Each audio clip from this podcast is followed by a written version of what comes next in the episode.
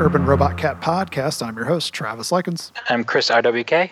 And I'm Corey from the Strange Cat Toys. And we're here for episode 25. But first, let's take a second to thank our sponsors. First up, we have Stickerfied. Stickerfied.com made a wonderful sticker for us, and they want to do the same for you. So make sure to head over to stickerfied.com and place your orders. Also, we have SD Prints. SD Screen Printing is a company that made some wonderful t shirts for us that may be a part of a, con- a, contest here very, very soon. So if you want to keep up with us over on Instagram, Urban Robot Cat, uh, to keep up for details about what we might be doing there. Also, we have No Love City, nolovecity.com, where you can get the full color Urban Robot Cat t shirt. Use the code Urban Robot Cat at checkout, and you'll be able to get 10% off your order. Uh, that is nolovecity.com. And we have TYO Toys, TYOToys.com, where you can get some wonderful DIY platforms to put your art on and sit on your desk, sell it in your store, whatever you want to do. You can head over to TYOToys.com and pick those up. So, Chris, Yes. Episode 25. You sure about that? Yes, 100%. That's that's uh, almost that's almost two two baker's dozens. What was it? Almost two baker's dozen. So, uh, what have you been up to since the last time we talked? Uh, oh, let's see. I uh, had the print release actually with Two and Two Arts Gallery. That came out, and uh, that that was actually a pretty good release. It sold out in about three minutes. So that was pretty cool. So for for fans that may have missed out on that, is there a chance for a second alternate colorway edition. Yeah, you're hearing it here first. Probably, uh, we're going to end up doing a, a different colorway. Uh, same focal image, but the background will be different. You know, basically because there's a lot of people who were unhappy about missing out on the release. So um, I spoke to two and two today, and uh, we agreed we're going to do a, an, an, alternate colorway. Breaking news. That's what we're doing here today. Yeah, there you go. Nice. And uh, let's see what else. Oh, uh, Corona strikes again. Uh, I lost my job today. I got laid off. That's pretty cool. And uh, that's about it. What's up with you, Corey? Uh, How does one follow that? yeah. I love setting up uh, Corey with those ones. I stepped in some dog shit yesterday, so there's that. Nice. I'm just trying to one up you or one below you. well, it's, it's, since you have strange cat money, you just threw those shoes those shoes out, right, and bought new ones, right? This is burned to me. Didn't even donate them or nothing. No, uh, not much going on here. Just uh, same old, same old. Waiting for stuff to come over from China because it's taken forever, understandably, I guess. What about you, Travis? Uh, not a not a ton. Been uh, just chugging away here. We did get some new product in for Brian Ewing. We have a new Ghost Boner keychain it's our first ever uh, keychain, art art based keychain that we're releasing. And you can get that over at uvdtoys.com. Um, but also, we had a new pen that Brian created for his store that is the I can never say this correctly, so you guys can correct me at the end. No Ferasu? No Ferastu? You know what I'm talking about? Nosferatu. There you go. Yeah, he he produced a uh, a, a keychain version of that as well. Uh, it's one of his most popular uh, designs. So if you want to head over to his store, uh, the Brian Ewing Bodega, and you can grab one of those while they last. So, but other than that, not a ton. Um, it's been kind of a slow week. So one of those weeks where you're you're you know you're kind of doing your day job, your night job, and you just feel like you're just holding on. You know, it's just one of those things. It's just kind of like you know, this we're going to get through another week of quarantine and see how things go. You know, uh, you know, things kind of getting behind a little bit on things, but uh, every now and then, you know, life comes at you hard, and you just kind of gotta, you know, survive. Yeah. yeah, we're having one of those weeks. You know, but we did get some good news this week, guys. It was a 12 week appointment. I don't know that I've said this on the show, so I'll say it again. My wife and I are expecting a baby. We're 12 weeks in. Everything is good, and uh, that's great news. So that's why he's all tripped up. He's got baby brain. it's already starting. It's creeping in. it's like brain rot. Now we're really happy for you. So, and I appreciate your sentiments. I guess is the correct word I'm looking for there. Don't ask me. I don't know anymore. We aren't just here to talk about how awful and strange our weeks have been. We do have a wonderful guest that is going to change the excitement level of this podcast. That is the one, the only Below Key. Welcome to the show. Thank you. Thank you. What's up, guys? It's going well. If you wouldn't mind telling the fans what it is that you do in the uh, the world of art. Well, I go by Below Key, and I'd like to think I'm an artist. uh, I spray paint, I screen print, I paint. I make stuff. I like making things, basically. So, when did you uh, start making things? Were you somebody that created from basically childhood? Yeah, yeah. As a kid, I've always liked making things, whether wood or painting on wood and nailing things together, drawing, Play-Doh, the whole nine. I always try and be creative. So at uh, once you were in school, once you were in school, did you end up going to school for art, or did you go start out on a different trajectory? Yeah, I, I took like one art class in high school. That's the most art education I got. I think graffiti brought me into the art world. So at what point did you start doing graffiti? Between 12 and 13 years old. Uh, so you were a youngin. Yeah, yeah. It's kind of funny. I, I try to explain to people how like graffiti pushed me towards like fine art stuff, and they just don't understand that they would think it would like they're two completely separate worlds, and they don't understand. Vandalism versus fine art. Yeah, It's combined. Exactly. But yeah, I mean, people don't think of like you know graffiti as any kind of art form. They just kind of think it's graffiti, and they don't realize things like color theory, letter structure, form, all those kind of things. They just think Yeah. of you know tags. That's it. All every design element that there is is involved in graffiti. Yeah, definitely. Because I mean, just even the like creating like the perspective and the size and the shapes of the letters and everything like that. You know, there's a lot of skill that goes into that. When I look at it, I'm like, wow, I don't even understand how somebody thinks to do a letter in that shape or style. Let alone, you know, once they start layering the colors on top of it and everything like that. Yeah. It's just my mind does not work that way, I guess. Even on, on such large scale, seems kind of hard to wrap your wrap your brain about around. Yeah, I think that's something that people kind of underestimate, right? Like a lot of times, you know, somebody that paints like, you know, eight by 10 canvases or whatever, it's like, oh, yeah, like, well, come out and paint this mural.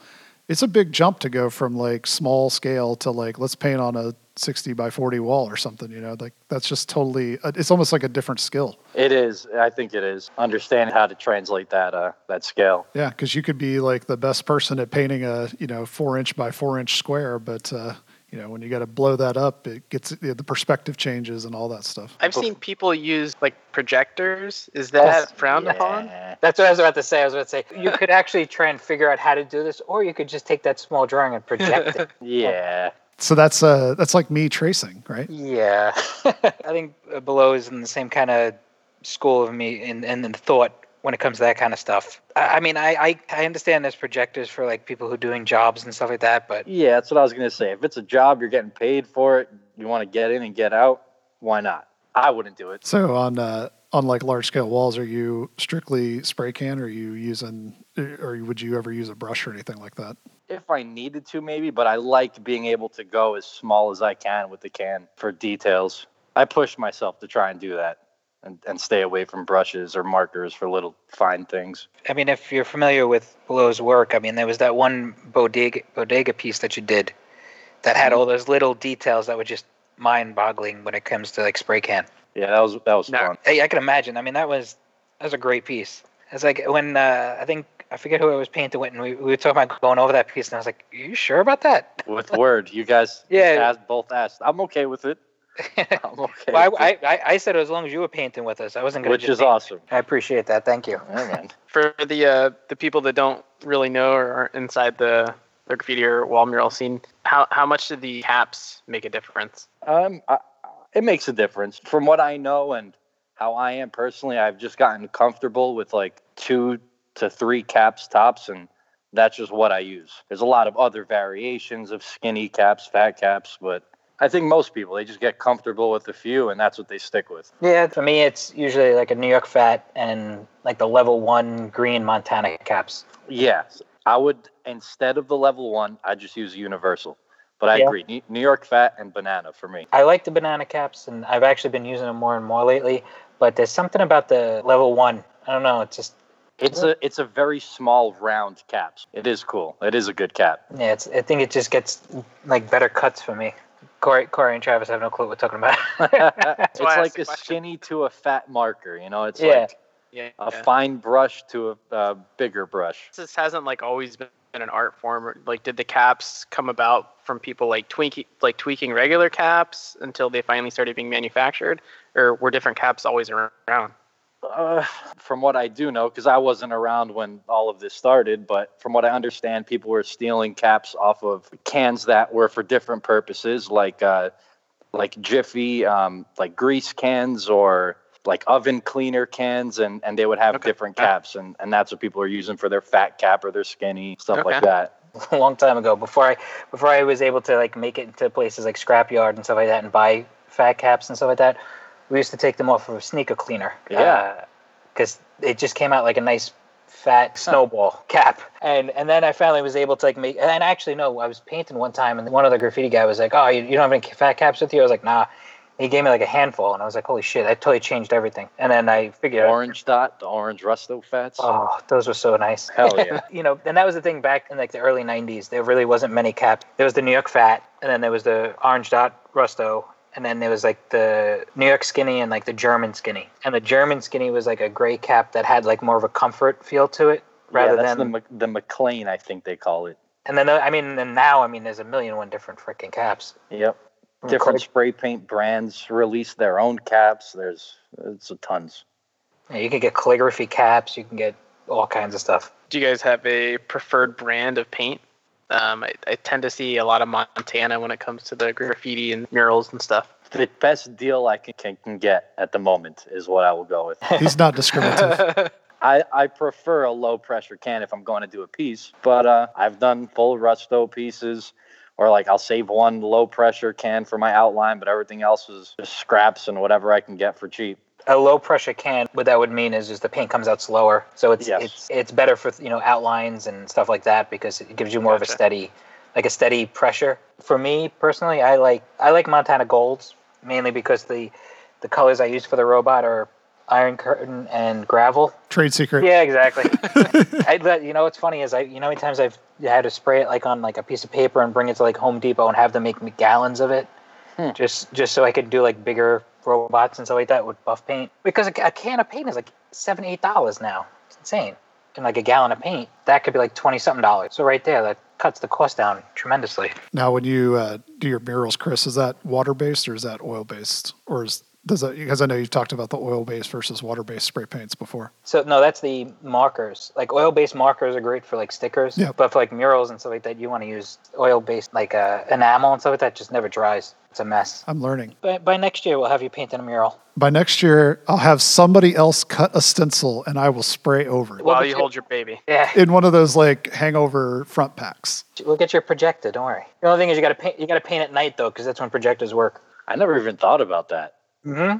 Dude, I, there was so many times we went to paint a wall, and like somebody was painting a wall with us, and they're like, "Oh, you know, I, I gotta wait till the sun goes down." I'm like, "For what?" I'm like, "Oh, you know, the projector does." I'm like, "Oh," and like I'm, and then like I just figure out how to move like ten feet over away from that. So, um, Below Key, you tend to do a lot of pieces on like salvaged like canvases. I, I really like the you know the use of labels and different stuff within your work. Do you just like scavenge that stuff as you're going, or are you specifically coming up with ideas and going out and se- searching for the specific kind of salvaged canvas? Good question. I, I don't know how it started, but I'm a hoarder. I collect weird random things. I think I found a placard on train tracks one time, which is one of those like danger flammable gas or something like piece of plastic they would slide into the side of the freight. I think that was the first like random found object that I painted on, besides street signs and like normal things. And then I just kind of started trying to look for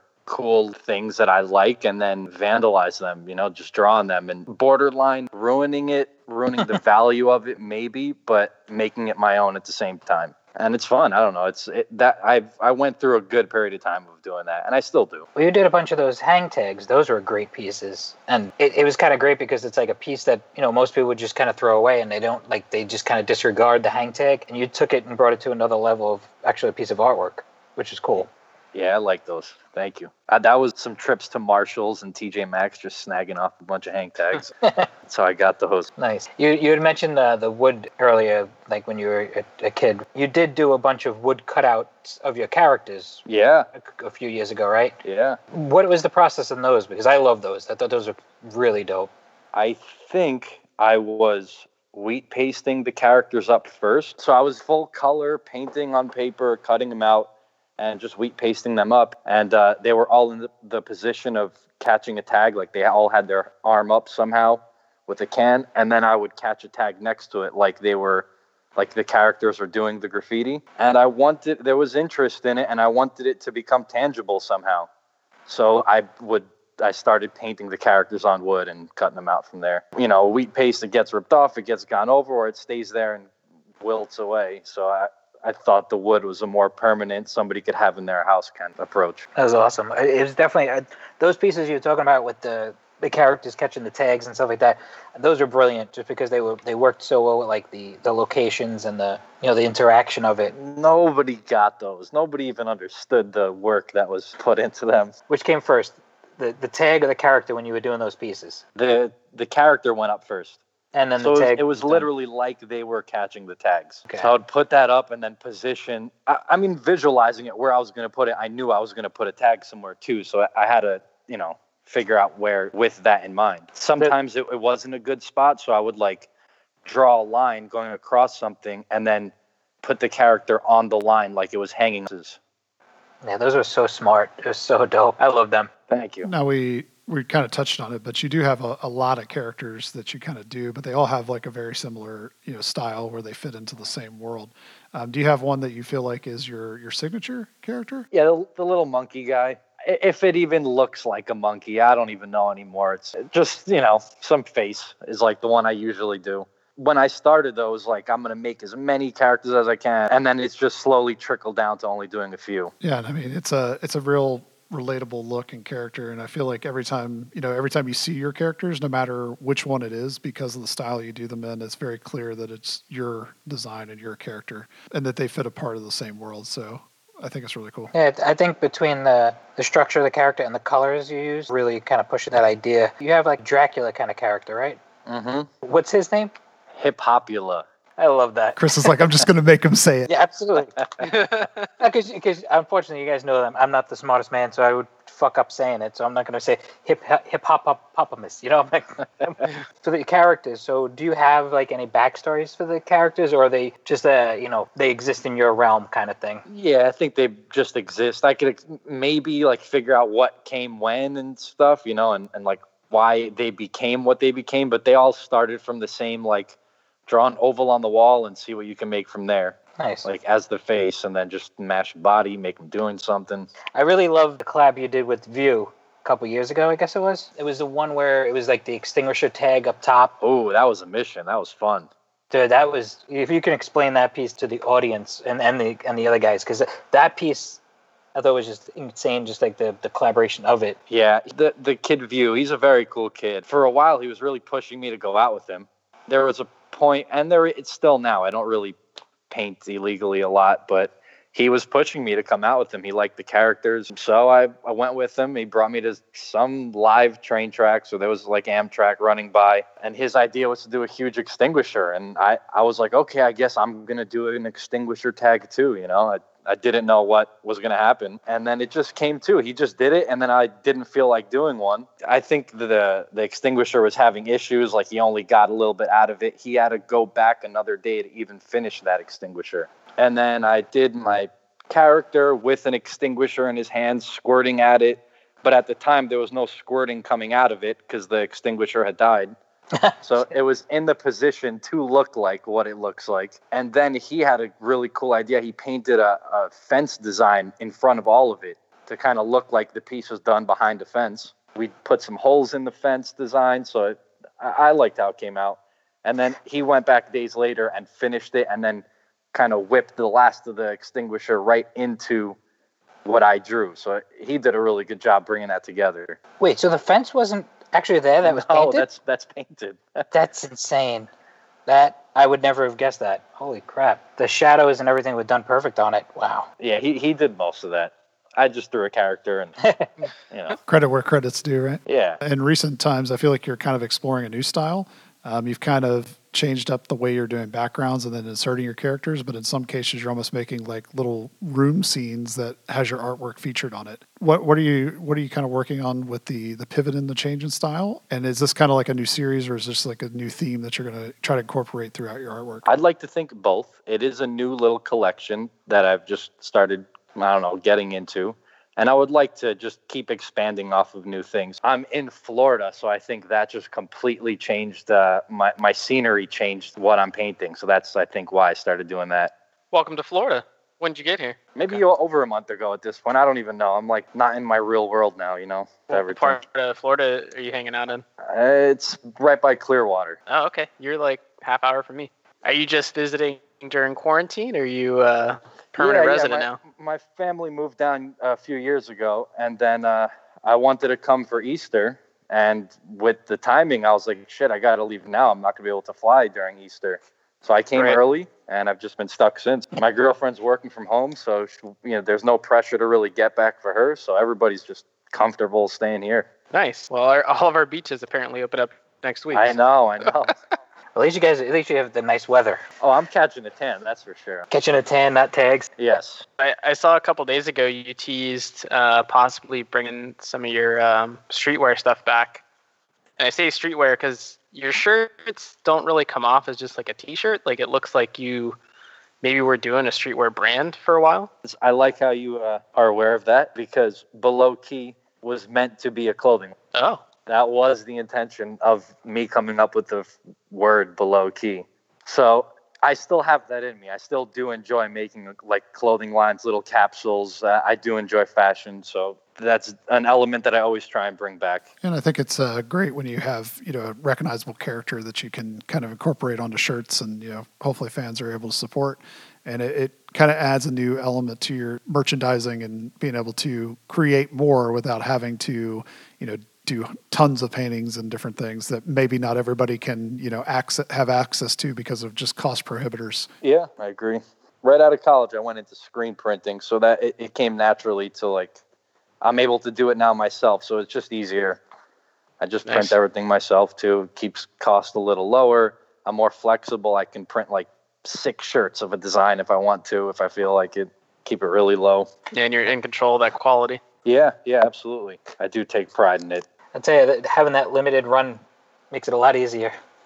Yeah, because at first, before I learned myself, I made a few designs and I'm like, I want to make a clothing line. I'm going to drop a few designs. And I got, I- I don't know what it was, maybe 26 of each of a few designs. And I had like a store in my house after that. Like I was sitting on so much inventory. Yeah, pe- people don't realize that. They don't take into account that you know everybody wants to you know, you know, oh I love that image. Can you put it on a shirt? It's like, yeah, if you want to print, you know, 26 in this size, 26 in that size, 26 in that size. Right, Yeah, it's- right.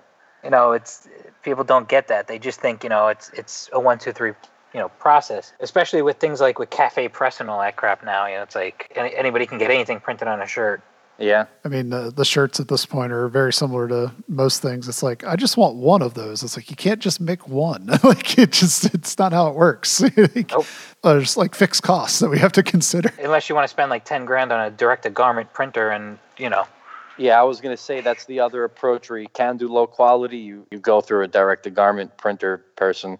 the shirt you know it it costs you like twenty dollars per shirt almost Or I guess you could uh, spend a whole bunch of money and set up like a little screen printing sweatshop in your garage. You know, Yeah. you know, people just don't always consider that because you know people have stuff just available all the time. You know, it seems like now, especially with these direct to garment things, and people are just like, oh, I'd like to have that or this or that, and then you know, three people buy whatever you put out or whatever, and it's like you can't you can't do that with stuff that has like high upfront costs, shirts, toys, even prints. You know, like you just can't do that. It does seem like a lot of people have come around to the whole pre-order spectrum, though. Like, I feel like you could put a shirt up for pre-order and then just, you know, order what people put in, and then maybe a few extra to meet minimums. yeah Yeah. yeah yeah but you have to you have to you have to hope that the person ordering it reads the whole like description and understands that if it's a pre-order and they're not printing for another month they still have to wait. You know it's half the time when you do pre-order you get that email the next week asking where the shirt is. It's like you the pre-order means you know it's it's pre-production Sometimes you get it like a day after it went up. When are you shipping my thing? It's like I'm not Amazon, guys. Like, and it was a pre-order and it was clearly labeled. Yep. People get excited, man. They don't read the whole description. I guess I don't know. They're just so excited to own your thing that they can't wait any longer, even though you told them they were going to have to. sure I feel like most people are understanding. Like, you're gonna have the one asshole that you know wants a refund, but I would say 99% would just be like, "Oh, okay, no worries." Yeah, but it's that it's it's having to answer those emails and be like, no, sorry, uh, that was a pre-order, and having to explain it again after it's been explained. Copy exactly. paste, Chris. Yeah, right. Yep. Blind copy, blind copy everybody. But I think you know, with most most folks, if you you know you get that email or whatever, if you ex- copy and paste. Most people do understand at that point. It's like, hey, this was a pre-order. I said it was a pre-order. These are the only way these products are going to be able to be made. I think most people then appreciate the fact that it's like, well, I really want this thing. You know, like most people aren't going to be like, oh, I want a refund. What I think is funny is always that initial email of them flipping out on you before like even like you know they like flipping out. Where's the shirt? I ordered it. This the next thing, and then you respond back and you're like, oh, you know, it was a pre-order, and they're like, okay, cool. I wasn't worried. Yeah, exactly. No worries. Not like sorry for freaking out. Exactly. Well, you know, what's funny is like I had people, you know, asking me about going to the gallery to, to pick up the print. And I was like, no, it, the gallery's closed. This is online. It says online. Some of those newest styles that you've been doing with the, um, I don't even know how, how would you explain it? That like distorted kind of wavy look that you've been messing with. How, how is, how how it's like a bunch of different shaped boxes and it kind of gets warped. No, Well, no, but yeah, those are those, those are insane. But the like, say, like you had like um, I think one recently where it was the character's head, but it looked like it was kind of like like a water ripple, almost. Yeah, yeah, yeah. How do you approach that? Because that's got to be so kind of confusing to even like plan out between I- like where like lines lay and like how like you know this ripple would distort to this way. I don't think it was successful by any means. I was trying to go for it, but I, you know, I'm not completely happy with the end result. But, but I just sketched it out uh, what I thought would be right, like how to continue the lines in the right direction Okay. to look like it was warping. I think it's a cool look. I drew I drew the top half of the character and then acted as if the rest of those lines that you know I I drew the top half and and like basically cut it off. So now there's all these lines at the bottom that are disconnected. They're not connecting to anything. And I just drug those lines how I would think they would look warped to the bottom and then just finished off the other bottom half of the character. So, but that was freehand, so it wasn't like Yeah, anything yeah. done. Oh, okay. I because I know there's like some people who do stuff like that, but they'll kind of like create it in like in Photoshop first. Yeah, some ripple effect or some kind of filter. I, I've thought about that because I've done it for like product shots and for the clothing, Mm. and I've like warped the background so just the person that's wearing the clothing is the focal point of the photo. So I have considered that, but I don't want to. It's like cheating. exactly, I want it to be authentic. It's it's the projector projector outlook again. Why are you guys dissing my art style? It's right after I finished my stick figure. We also saw your version of the of the logo with Zero's half done head thing, so you pulled it off pretty well. So one of these like random generic kind of questions that I always find interesting though is what out of because you've messed with a ton of mediums between stickers, the wood cutouts, wheat pastes, murals, you know, freights, everything. What has like been your favorite medium? The thing that like if you told you were only gonna be able to paint for a year or two, what would it be? Freights, easy. Only I think because I haven't in the past two years. It's what I miss the most. I'm sure there's got to be some spots down there in Florida. I know of one uh, in Tampa. I've painted it in the past, and I've found those freights uh, in other places too. So it is an effective yard. I, I just got to deal with family worrying about me going out. What am I doing? Leaving with spray paint. I'm like under my parents' roof again now down here. yeah, it's a weird thing. The other thing is the I went through two brain surgeries very re, like the past year and a half. So I had to just cut that out completely because I can't be up too late at night. I gotta like give my brain its rest throughout the night or whatever. So I, I had to cut that out for my health. That that's like the most frustrating part. I think that's why I just really want to get back to that because it's something like painting canvas I could do all day every day. Uh, Everything I've been through hasn't cut out from that. That makes sense. Wheat paste I like too. The reason why I even started doing that was for guerrilla advertising sake, like sake. It was to get the clothing brand out there. I figured let me make a logo and just put it up everywhere.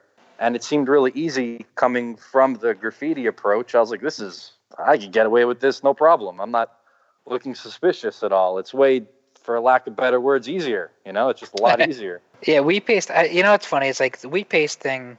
I was never a huge fan of doing them. One thing I never understood with certain wheat paste artists is how they just have no regard for graffiti and they just kind of go over things and like that. I just I never understood that mindset, especially like when you see like a you know like a, a wheat paste like over a fill in and it's just like do you realize how the difference is there? That, that's crazy to me. I think 2010. I think I started putting up those like logo wheat paste things, and uh, I, I instantly ran into like wheat paste beef and Really? like street art beef, and I'm like, I don't fucking. What do you mean? I like put up my my logo on, on like a big rectangle piece of paper you stuck up over a mailbox that had like 20 tags on it. like you're getting mad at me? How about you? Yeah, exactly. There's somewhat of a code still. I told the guy, I, I was like, dude, I had a tag under there, including another 20 tags. Like, I didn't start bitching at you. Reclaiming your space. Right. Speaking of uh, different mediums, I saw you did some chalk work uh, on a giant Kidrobot Dunny a few years back. yeah, yeah. That, I, How did uh, that come to be? about that. How did that come to be? I I, I want to say at the time that kid Jerkface. At the time, he was doing uh, like group shows, and I was invited to be a part of a few of the group shows. And then he just told me to go there, and there was like some event for some artist was releasing a toy. So I went there, and I don't know who knew me or something, and they just asked me to chalk it up. I don't really know how exactly it worked out. Somebody told me to go. I went, and then somebody there was like, "Oh, you should do that." And so I was like, "Okay, Sometimes it's about being in the right place at the right time. yeah." Yeah, because those things aren't cheap. I think I think they sell those for like five grand or something. Those giant I Dunnies. can imagine. Yeah, that was big. Jeez. I don't know if it originated or if they had it at the store or what, but they had that at New York Comic Con one year, and uh, they had different artists out there working on it, and they could erase it and then Yeah. the next day have somebody else do it. It was like a quick way for them to be able to recycle it. So I'm sure once they got done it in at New York Comic Con, they moved it to the store, or vice versa. Yeah, I mean, it made me more intrigued in the place. It definitely, it definitely works. Uh, did you get into any Kidrobot like Dunny series?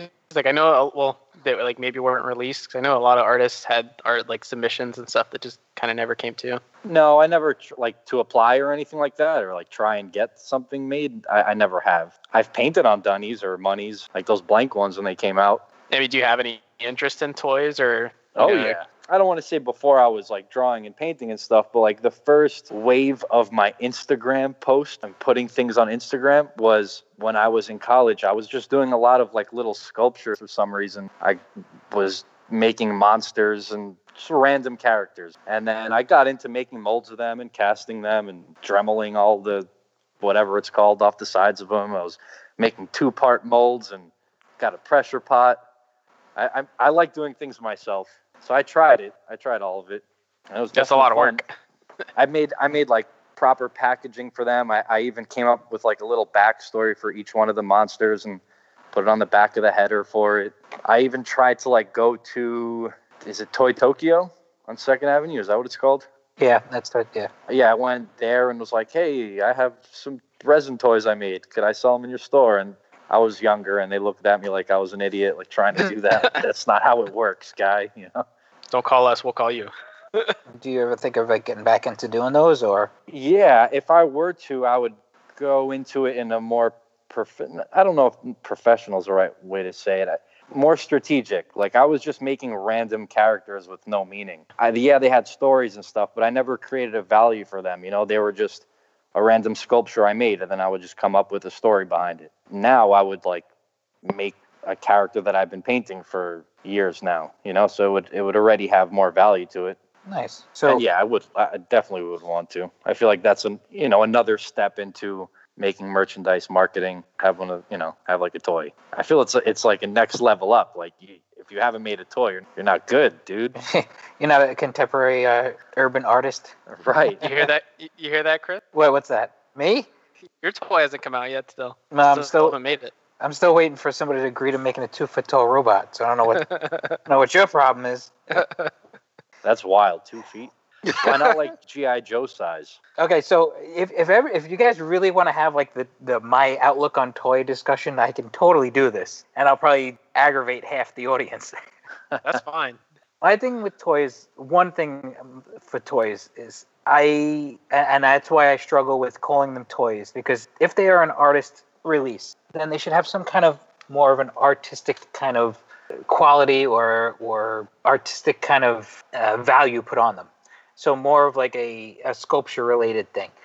Coming from cartoons to graffiti to art, I always saw figures and stuff like that as more of a sculpture kind of piece. So Yeah. when people create toys and they literally call them toys, for me there's a there's a weird loss of value to it. And on top of that, you also have people who design a toy. Half the time that person doesn't even have like a hand on the toy except for drawing a couple turnarounds and then five other people take it from there. Mhm. So I think that's one thing that's always kind of a big disconnect with me and and the whole toy scene. Because, for example, if I decided to make the robot, I'm going to do a couple of drawings. Then I'm going to give it to somebody who's going to make a 3D rendering or a mold or a, a mock up of it. Then it has to get refined. Then it gets produced to a level that needs to be refined by somebody else. There's no hands on by the actual artist. Do you, do you know what I'm saying? I get that. For me, there's a very big, large disconnect and and a large you know value loss also if you create and i get it how resin pieces are you know uh, smaller runs and stuff like that but at the same time you know unless you're like Below who who made his own resin figures you're hiring somebody else to make them so you're losing hand and then what you you know you do get them and you can hand paint them i get that but i don't know it's just like a big disconnect for me I- I think you just have to look at it as like a product sense, just like a, a shirt or, Right. or a hat. right so right there saying a product piece loses some of the artistic quality of it Well, yeah, I mean that's that's why you'd sell it at I don't know fifty dollars versus like an original sculpture by Chris RWK might be you know a few hundred or a thousand dollars. Thousands. yeah Like an original painting versus a print, you know. exactly that's that's exactly how like I, I look at it.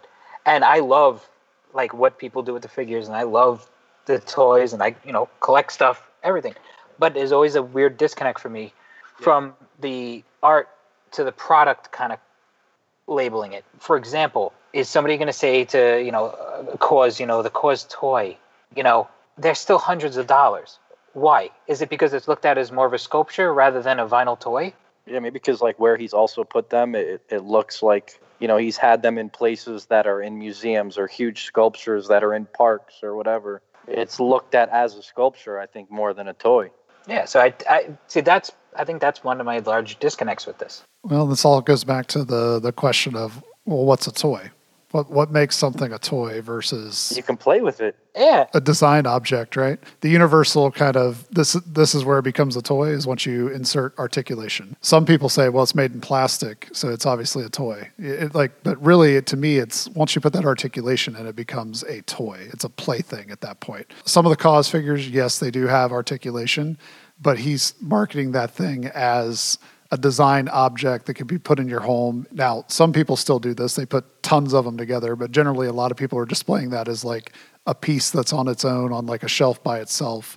You know, it's like a an addition to your home versus like a toy where there'd be like, you know, 50 dunnies all in one spot and everybody's got them lined up and they want to put as many as they can in one location. right. It's held in a higher regard almost. So like the cub, a figure that we produce has zero articulation. Is it a toy or is it a sculpture? I don't know. It's really how you market it, right? Yeah, I don't think any of them are really toys. and I don't think anybody considers them toys. I think it's just the term that was coined, you know, art toy, designer toy, and everybody just says toys. But I think there's something there's something different between like a three inch dunny and a and a KAWS piece. Like a three inch dunny feels much more like a plaything than a KAWS companion. few hundred dollar KAWS companion. Right. But it's not even just the dollar amount behind it. It's the kind of the weight and the design behind it. You know, a dunny feels much more like something you would get, you know, from even like a Happy Meal, and at this point, a Sonic Kids Meal.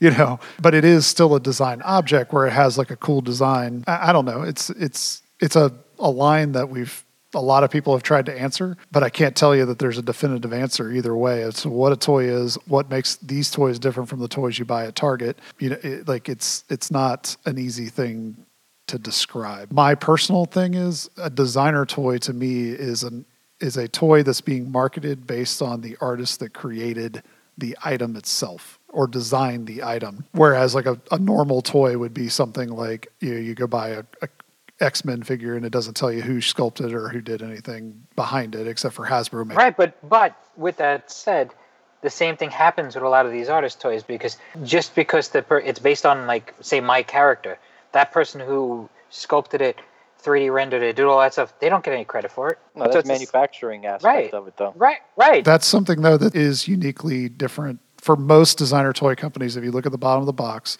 it will say who sculpted it. Uh, if, if different people had a hand in it, most people do include it. Name one that's done that. Flip over my box. uh, Kidrobot does it sometimes when they use Big Shot. And Kidrobot also still on every one says designed by Tristan Eaton on every dunny. Well, that's but- Really? but, that's but that's the sculpt Yeah. of the original Wow. figure. Well, he didn't do the the sculpt of the original figure. He did the design for the original figure. Somebody else sculpted it. Okay, perfect perfect example. We just had on Josh, right? Yeah. He he worked for Kidrobot. Did he get credit for every Kidrobot thing that was put out that he worked on? No. exactly. He's an in-house designer. Right. So that's what I'm saying is is this, this that product view of it loses value for me. Yeah, it's got to be a, an affordable artist sculpture of this sort. Like you're getting a mini version of like a piece of that artist, but a more affordable version of it because it's made out of resin. It's not a big concrete sculpture. Yeah, I, I don't know. Like I said, this is this has been my my thorn in my side since we started doing the show and before that. So Do you guys know of? I think it was in 2010. I remember seeing some sort of documentary or video. It was about uh, some toy store, some res like a toy cube maybe. They were producing this Oh, yeah. shark, this Sharky character. Yeah, I remember that. And it was like a video back and forth from the artist that going to China maybe. I forgot exactly the details but that inspired me gave me a little perspective about it. Whereas like the artist does have his hand in it. It's like they're just making an affordable version of that sculpture that the artist wants to make. It's it's still like the artist's work. It's going to vary from producer to producer how much the artist is involved. okay. You may never know just from looking at the toy. the guy was like, "Yeah, I want the tongue bigger, make the teeth pointing out this much more," and like he was sitting there with the guy making it, and the guy was also sculpting it. I think it wasn't like a 3D render, right? Right, right, yeah, he. I think it was hand sculpted in that documentary. But also too, you know, some artists may not have command of the medium, right? So like a good example is for 3D Retro, they released a toy that was King Gordo, which is Jim McKenzie's dog. And he sculpted that figure and designed everything around it. So I mean it's like a some artists are capable of doing that and others, you know, they they're able to do their 2D design, but they're not able to do the 3D. So they pass that off to somebody that can sculpt or do a digital interpretation of the design. Right. But throughout that process, they're providing feedback based on, no, I need it to be more like this. And maybe they're passing sketches back and forth to like correctly do it. So, I mean, it's to say like, we're going to pass it off and nothing gets, and it's just like, that's the end of it. That isn't always the case. Now, sometimes with bigger companies, I think that's more than likely the case. Um, but with, you know, smaller companies and smaller artists, I think it's a lot more hand on, hands on than say like Kidrobot. A great example, I don't have a staff to do all that stuff for me and I have zero talent. So I have to rely on people. The artist has to help out. Yeah, they have to help out. So it's almost like the projector theory. Like if you can't do that shit, don't do it. If you can't sculpt your own toy, why are you gonna make a toy? I didn't say it. He said it. well, I think some of that is a is a merchandising aspect, right? You know, it's like a I want to be able to make another product that I can sell via my store or at a table at a booth or whatever, and this is how I'm going to do it. Right, but I think that's where a big disconnect also happens is because looking at certain kind of artwork growing up and, and you know oil painters and, and, and whatever people who only showed in galleries those were people who were kind of looked at as artists in, in that kind of realm nowadays artists want to have things that's almost like a checklist of you know I got my prints, I got my shirts, I got my toy, I got my pins, I got my I got my store built up. So is that the way that like artists are now viewed and kind of expected to be? If you want to be able to do art as a career, and you can't sell five thousand dollar paintings every couple weeks or every week, I think you have to. If that if you don't want to do a day job and you just want to do art and just your own products. Yeah, you have to become a brand essentially. Yeah, and is that I mean is that kind of just the collector's market we're in? Because I mean, you know, I have, you know, like Venge who I used to paint with all the time. He focuses mo- mostly on his oil painting now. And he's painting, you know, paintings of birds and he sells them for a couple thousand, you know, a piece. He's a living artist, but he's mm, never mm. but he doesn't have a toy out. He doesn't have shirts, he doesn't have pins. So the, the I think the question is for me when it comes to a lot of this stuff is what is that kind of like are there like different is art kind of sectioned off in certain little groups now that it's so specific? You know because for example say like we were talking earlier about people who took over like the DesignerCon instagram. Out of six people you know i know who three of those artists are. But meanwhile those other three are you know living and working in the same genre that those other three that i know who they are are You know what I'm saying? There's a lot of people out there, Chris. I, I know, but the thing is, yeah, I I agree with you. There's like micro markets and I think micro art scenes, and there's so many different people doing art and seeing. You could see so many different art that yeah, you're not gonna know who I would think 90 plus percent of the artists are. But isn't that the same issue with you know the music industry or anything? Because there is access to all this stuff now, it's hard to discover or hard to find new things because there's so much noise. hmm, so so much visual pollution. Is that what it is? You know how many how many people do you follow on Instagram, right? And like people across the board follow. I mean, there's all the Instagram algorithms and all this stuff, but it's just like a constant wall of stuff. And then every now and then something pops up in your feed that you're like, wow, look at that thing. You know, like just finding that thing through the noise that's out there the- on the internet because there's just so much content coming to you at all times. Filtering through that noise can be difficult. Yeah, I guess. Sorry, totally ran off on a different tangent. I apologize. I think it was good co- good conversation. People are going to enjoy controversy. Go ahead. so, Below, you were born and raised in New York, or Yeah, yeah, in Queens. how do you feel about everything who's had, that's changed in the past few years? Uh, I'm ready to move to Florida, man. I'll be honest with you. That's what everybody says that gets on this podcast. We're all Yeah, gonna I have mean, just I- I lo- it's a it's a love hate relationship. yeah. I feel like I don't have the same market down here at all. You know, I wouldn't be able to take the same approaches to get out there as I do in New York. So there's great aspects about it. Or I, I I love New York. I love doing shit there. I, every like three months, I put together my own kind of like show. Or every four months, every you know, every few times a year. Like I wouldn't be able to do that here. Well, you, you know what? Speak about that, the, the pop ups that you do, because they're, I mean, you do them pretty often and they do really well. So if you can explain those to people, because there's a lot of people that I don't think understand what pop ups are still. Yeah, I see a lot of them more and more, and it it uh it skews the the meaning of it. But I know like big clothing brands and stuff will do that to maybe you know show their their up and coming collection that isn't out on, in stores yet, and kind of like to get a taste of their stuff, and they'll only have samples. Or a new brand will do it just for brand awareness, and I was doing it really to, for brand awareness to get my clothing out there like for people that see it online that don't have the confidence to purchase it um, are now seeing it in store and are buying it also passerbys will you know come and enjoy everything So what do you, you do? You rent the space for yeah like, so i've rented spaces out for like a day a weekend or a week depending on the price and location. And within an hour to two hours max i just set up the whole place like it's my store. Put shelves up and line racks up. I, I usually kind of split it half and half with my artwork and my clothes. It's like i just take it as like i'm making my own store for however long i'm here. Like how i would want to walk into it how i would want my store to look like. And they're usually they usually go really well.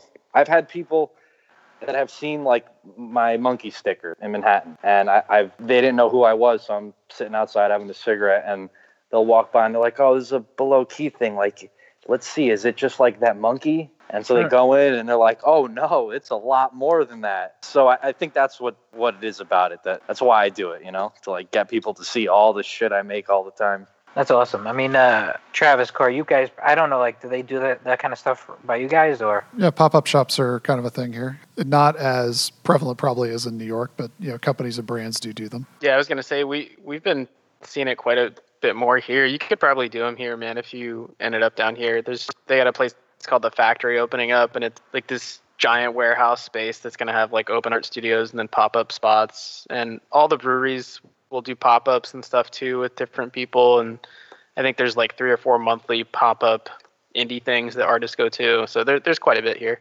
Yeah, I've noticed, and what I would probably pay most of my attention on is like being down here once things are back to normal. If I was gonna try and attempt anything artistically down here, is there's so many of these art festivals in like the parks and stuff. Like thirty dollars, like set up a whole table and tent, and you know, Mhm. just go back to those, basically. I think also too, um, you know, as retail has kind of drifted away from people having physical locations, I think a lot of companies are using those as like a meet the supporters type situations. They do the pop up to have a store for a weekend or you know a month, even Yeah. if they're crea- you know don't have a whole month or whatever. And they use it as just a way to get out and about with their collectors and people. the one thing I would say as far as like getting out here as an artist, here as in Florida, my approach when I'm ready to put like an event on or try and sell my things as far as either a pop-up or I'm going to be in a few shows or whatever it is. I, w- I like to guerrilla advertise a little bit before that and just make create value again for what I'm doing like in little spurts. Like I go a few months without really putting things out there.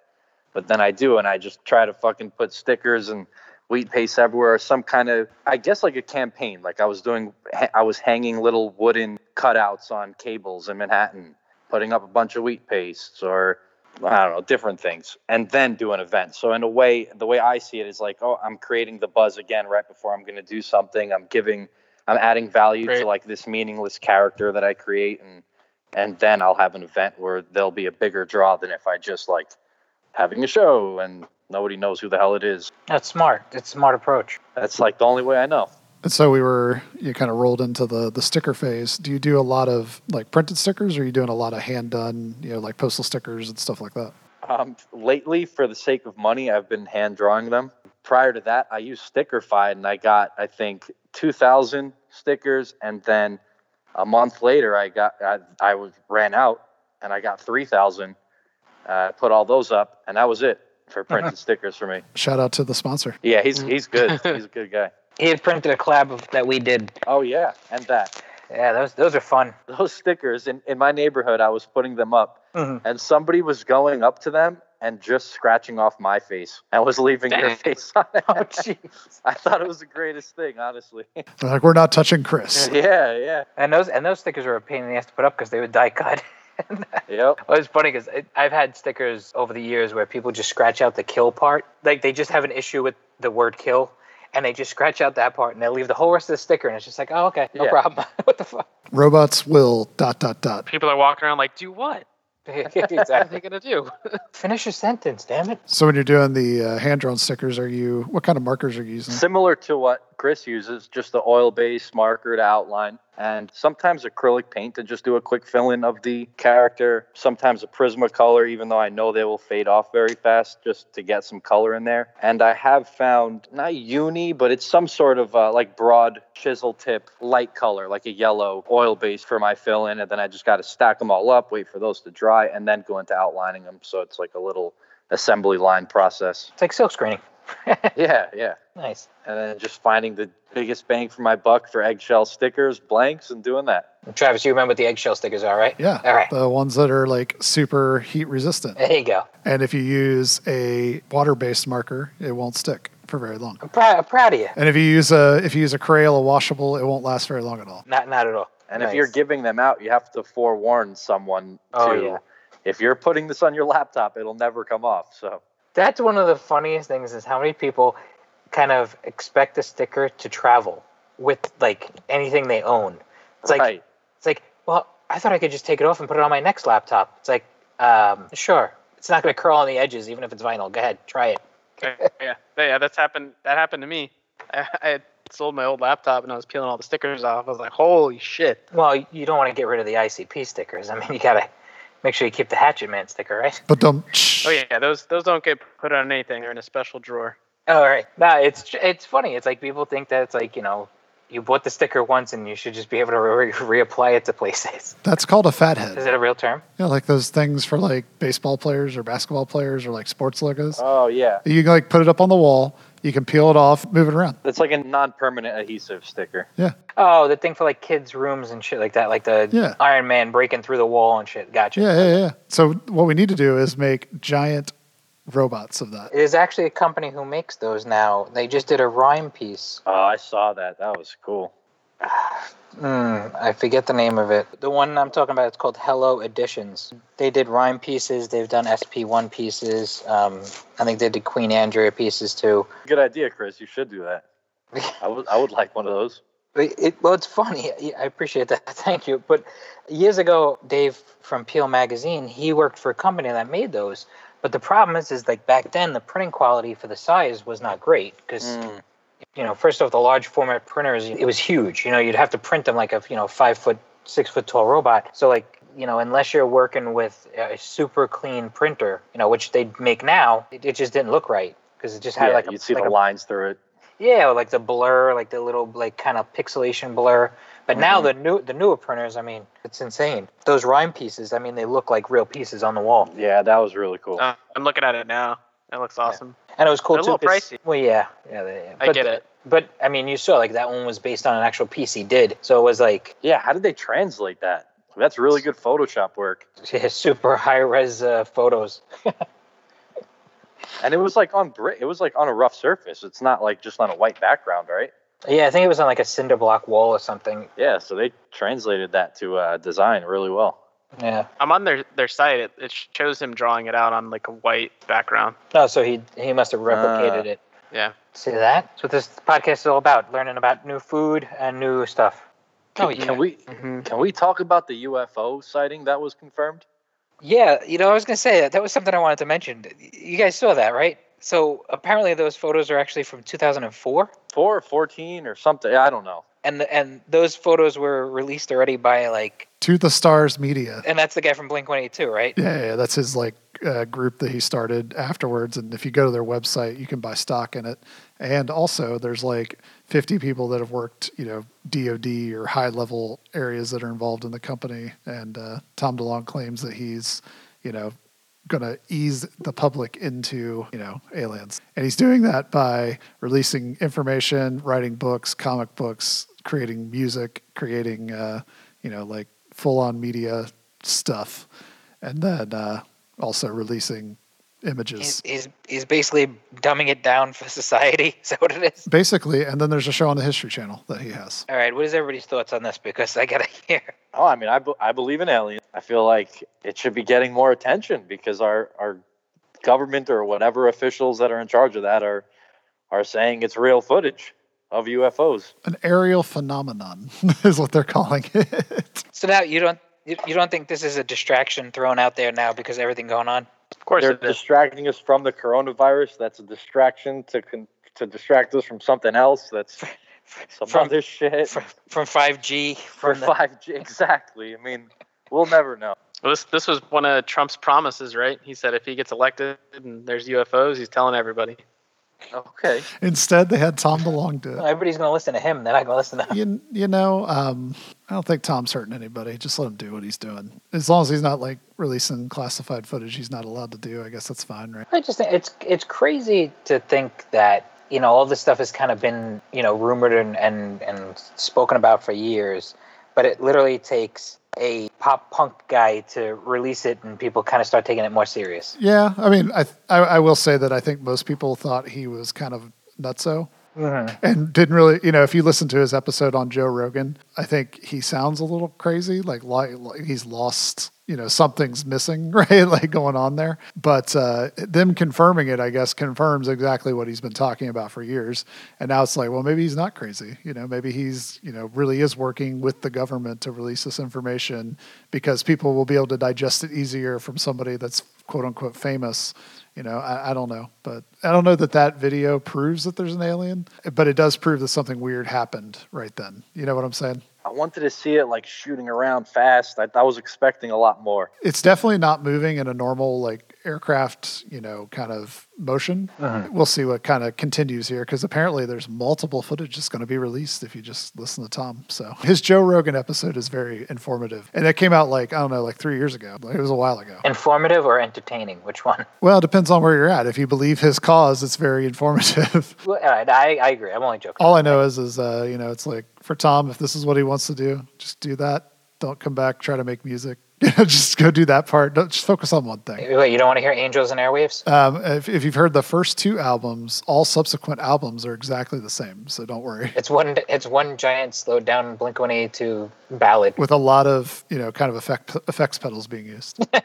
So, Below, with the pattern work and everything you do, how exactly do you accomplish that in the sense of is it piece by piece and you're just letting everything dry or What do you mean? so like you, you do you'll do like a lot of pieces with like pattern work in like the clothing or in the backgrounds and stuff like that. How do you approach doing like so many patterns and kind of not going crazy? Because like for me, like I know like when I start a piece, you know, it's like putting it to the side and letting it dry is like one of the most like daunting feelings because it says like you want to work on it. Yeah, like you're in the groove. You don't want to. Right. I think working on multiple pieces at a time let me do that putting one to the side to dry while I go back to another one. Also, just working in like sections. I think still how I paint is like how I do graffiti, where it's just make a shape, fill it in, outline it. It's not a lot of blending and, you know, real. So it's just, it's that approach like fill in a shape, put in the patterns if I'm going to put some effects in it, move on to another shape, fill in that shape. Now the other one is dry. Go back to that one. Okay, so almost like an assembly line kind of feeling. Yeah,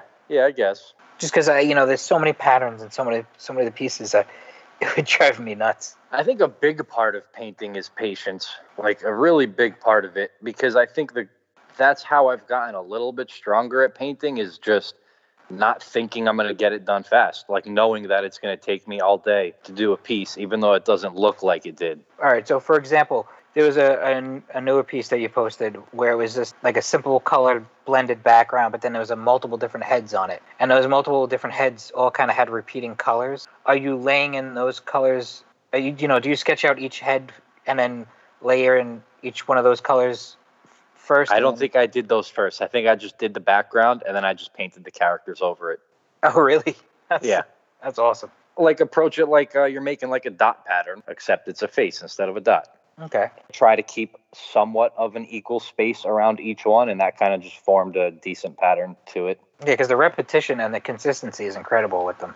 i think i got that from just like drawing dots. You know who inspired that a lot? Um, Sen2 i remember i worked in the south bronx in a studio. I was screen printing and he was right across the hall. Oh wow, nice.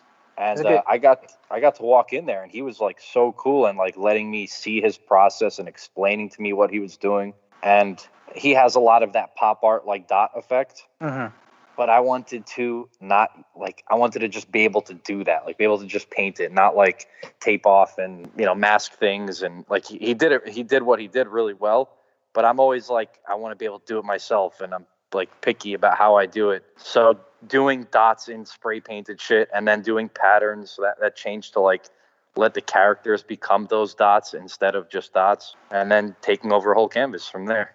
That's awesome. I, he's a really good dude. I, I like Sen2. He's a good dude. Hell yeah! He's always funny. I didn't Uh, understand anything he said really. but but he was really cool. yeah, he's got he's got that, that thick Puerto Rican accent. I think he's, he's a funny guy. Yeah, because I know that there's some of those pieces where you just do those repeated heads, and it's just it's fucking mind-boggling. It looks like a screen print. Like that's how consistent they are. I love My, that. my girlfriend tells me that, and I, I don't see it, but she's like, people think you're printing your stuff. You got to show them how you're painting it. Uh, she's right. Especially like there was one piece. I know there was another one where it was it was like a gray background with with yellow heads. I think the the consistency with the the yellow looked like like a stencil or screen printed, and it was just so consistent, and that, that's just so impressive because it's like it's like a muscle memory thing. Yeah, yeah, it is. Like I said, like from drawing a dot pattern, it's like the exact same mode. And I do it on an angle. Like I start at, let's say, the top left, and I just go down on an angle and draw like the next one. Mm. and I create like an like a diagonal row of these faces. And then when I go to do the next diagonal row right next to it, I know it's I know where to start the first one, and you just keep that going, and then you have your pattern from there. Like as long as you follow that first line, then you're good. The rest of them. It's impressive. It's definitely cool. Thank you. And, and I definitely think you should show the process because it does they do look screen printed or, or stenciled. It's crazy. Well, guys, we've been talking for a while, so let's go ahead and start to wrap this episode up. Below Key, if you want to go ahead and let the listeners know where they can find you and your work. Well, thank you for having me very much. Belowkey.com and at Belowkey on Instagram. That's that's where you can see my stuff. And Chris? Uh, first, I just want to say thank you to everybody who picked up the print. And uh, you can find me at Chris RWK and at Robots Will Kill. And Corey? Uh, Strange Cat Toys on all the social medias and strangecattoys.com. And I'm Travis Likens. You can find me at UVD Toys on all social media or uvdtoys.com. Uh, but first, we want to take a second to say thank you to our sponsors again. The first up is Stickerfied, stickerfied.com, SD Prints, sdscreenprinting.net, No Love City, nolovecity.com, and Tyto Toys, tytotoys.com. This has been the Urban Robot Cat Podcast, the show about art and the people who make it.